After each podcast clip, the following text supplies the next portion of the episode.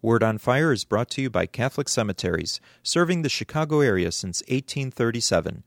This is Cardinal Francis George, and I invite you to join me for the next few minutes to reflect with Father Robert Barron on the Word of God, which is the Word on Fire. Father Barron will challenge us to open our hearts to the Word on Fire, which is God's Word of love for each of us. If our hearts are open, the Lord can change and transform us so that we might speak with love about the one who is love. The Archdiocese of Chicago, through the generosity of Sacred Heart Parish in Winnetka, now presents The Word on Fire. Peace be with you. Friends, our gospel readings for this time of year are taken from a kind of poignant section of Matthew's gospel. Jesus has just arrived in Jerusalem for the final Passover of his life.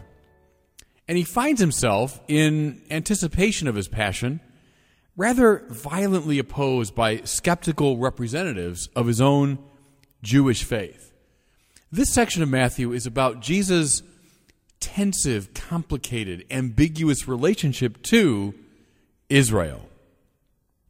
He tells a series of parables, which all have as their purpose the characterization of this relationship between Jesus and ancient Israel. It's one, as I said, of continuity and discontinuity, of deep love and rupture. Look, Jesus is a true Israelite. He's formed by Israel and its traditions. It's only against this very densely textured Israelite background that Jesus can be properly understood. Nevertheless, at the same time, he stands over and against Israel in judgment upon it. Articulating this duality was a major preoccupation of the early church, and we can see it now in these parables from this end of Matthew's gospel. Let's attend now with some care to Jesus' parable. He speaks of an owner who plants a vineyard. Right away, any biblical Jew hearing this will be brought back to the book of the prophet Isaiah. And in fact, that's our first reading for this week. It's from Isaiah chapter 5. Because there we hear that Israel is compared explicitly to a vineyard. And as Jesus develops the image, we see precisely how Israel functioned as God's great rescue operation for the fallen human race. Jesus will tell us now what Israel is, what its purpose is, what goes right and what goes wrong. So, first of all, we hear a landowner planted a vineyard. Here is a first basic truth that Israelites understood God is the owner of the universe. We hear in that great Barakah prayer that we echo at every Mass Blessed are you, Lord God of all creation. God is the Lord of all. God is the owner of all things. Trouble comes. And we know this too in our bones. Trouble comes when we forget this truth and we think we are the owners of the world. We're the owners of our lives. We're the owners of our bodies. We're not. God is we are best described, as this parable describes us, as tenants of God's vineyard. Now that's better. Tenants, not owners. We are given by God, and see, Israel knew this. We are given by God the gift of participating in his governance of the world. But we are always indebted to him. He is always the Lord. We can use the good things of the earth but we don't own them. By the way, that's a cornerstone of Catholic social teaching. We can use, we can own, but we don't master or control the things of the earth. Now, what does a landowner plant in Jesus' parable? How wonderful that he plants a vineyard. That is to say, something which will yield grapes, which eventually yield good wine. What does the God of Israel want for us He wants us to be alive. He wants to lift our spirits. He wants to intoxicate us with the good things of the earth. Jesus sums this up, doesn't he, when he says, I've come that you might have life and have it to the full. That's always what the God of Israel wanted for his people. And so he plants this world as a vineyard, a place of joy, intoxication. Now, we continue with the parable. We hear that he built a hedge around the vineyard. Israel, throughout the Old Testament, is set apart from the other nations. Set apart by its laws, by its liturgy, by the commands that God gives it. Do not be like the other people. Israel had its own integrity. I've spoken before to you about those wonderful books of Nehemiah and Ezra. The task of these two great figures after the Babylonian captivity was to rebuild the walls of Jerusalem. It's not good if Israel loses its distinctiveness, if the hedge around the vineyard is compromised. That means that God's ways aren't being preserved and understood within this vineyard. Now, we hear that the owner went on a journey. Don't read this as God's abandonment of his people. Rather, read it as God's empowerment of them. See, look at the ancient gods and goddesses. How often they treat us as puppets. They're kind of puppeteers. They're controlling us, manipulating us. Look at all kinds of false understandings of God. To this day, you'll see overtones of this that God so dominates us that he manipulates us.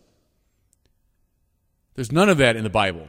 Though God is in fact the owner of all things, that's true, including the owner of our lives and our bodies, nevertheless, God gives us in our freedom the right to set our own path, the right to say yes or no, the right to govern our own lives.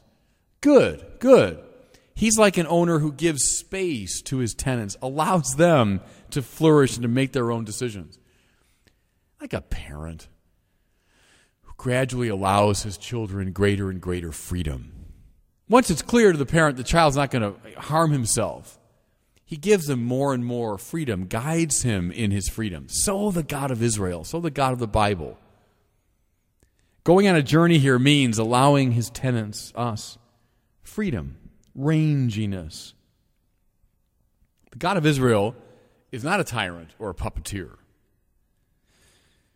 Then we hear the vintage time came. The grapes have come to full fruition, and the owner sends his servants to gather them. Who are these servants?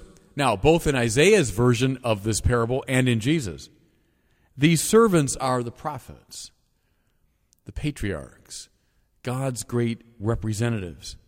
What have they come to do? They've come to gather to collect the produce. Does God want us in our freedom in cooperation with His grace to produce great things. Yes, yes. That's the moral life, the spiritual life. Oh, the great accomplishments of human culture, all of that are the fruits of the vineyard. God sends His prophets to collect it. But what happens? And here we begin to see the tragedy of Israel alongside of its glory. Listen. But the tenants seized the servants, and one they beat, another they killed, and a third they stoned. This symbolically is the long history of Israel's rejection of God's messengers, its stiff necked quality. When the prophets called Israel back to fidelity, that means when they came to gather the fruit of the, of the vineyard, Israel remained resistant going in some cases so far as to kill the messengers. Just think of the fate of the prophet Jeremiah. Then we hear this as the parable unfolds. Finally, he sent his son to them. The landowner, trying to gather the fruit of his vineyard, sends his son.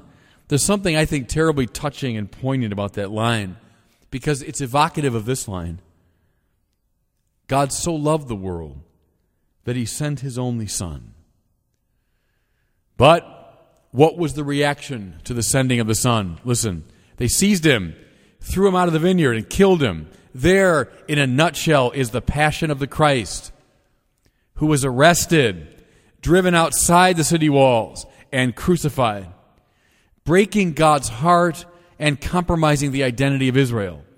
The entire glory and tragedy of Israel is on display in this parable. What it was meant to be God's chosen vineyard, God's rescue operation, the place where God's own way of life was being preserved. But yet, the tragedy of Israel, that it turned so often against the Lord, even turning against his son. Now, why is this good news for us? What makes this parable a gospel? Euangelion, good news for us.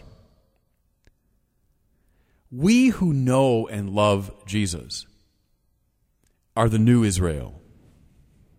St. Paul said it, we are now grafted on to the tree of Israel.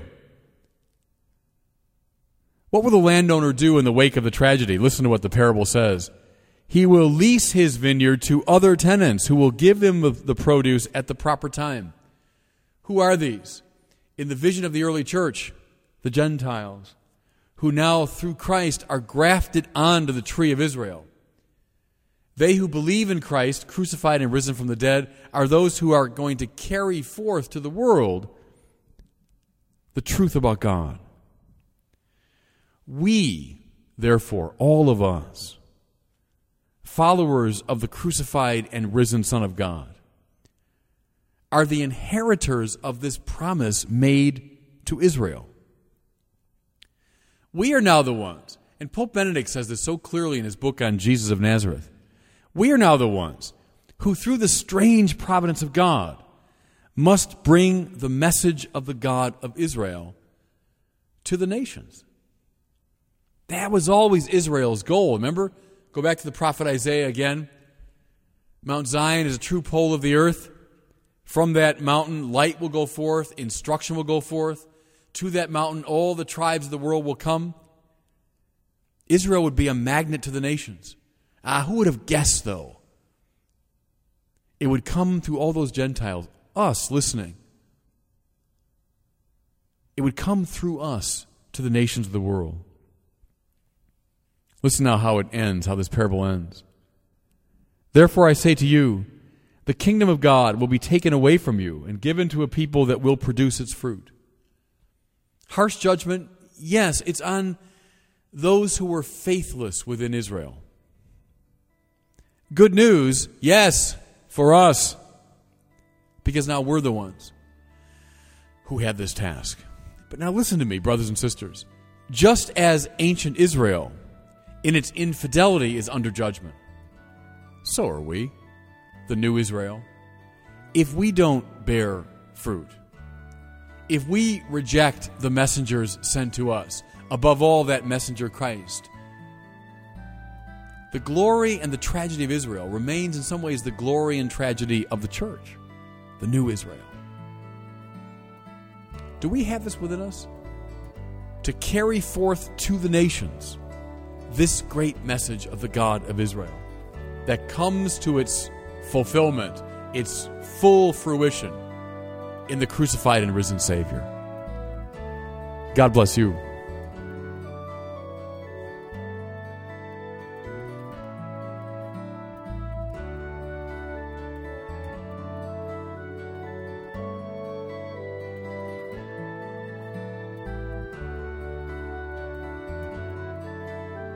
I hope that you were moved today by the Word on Fire.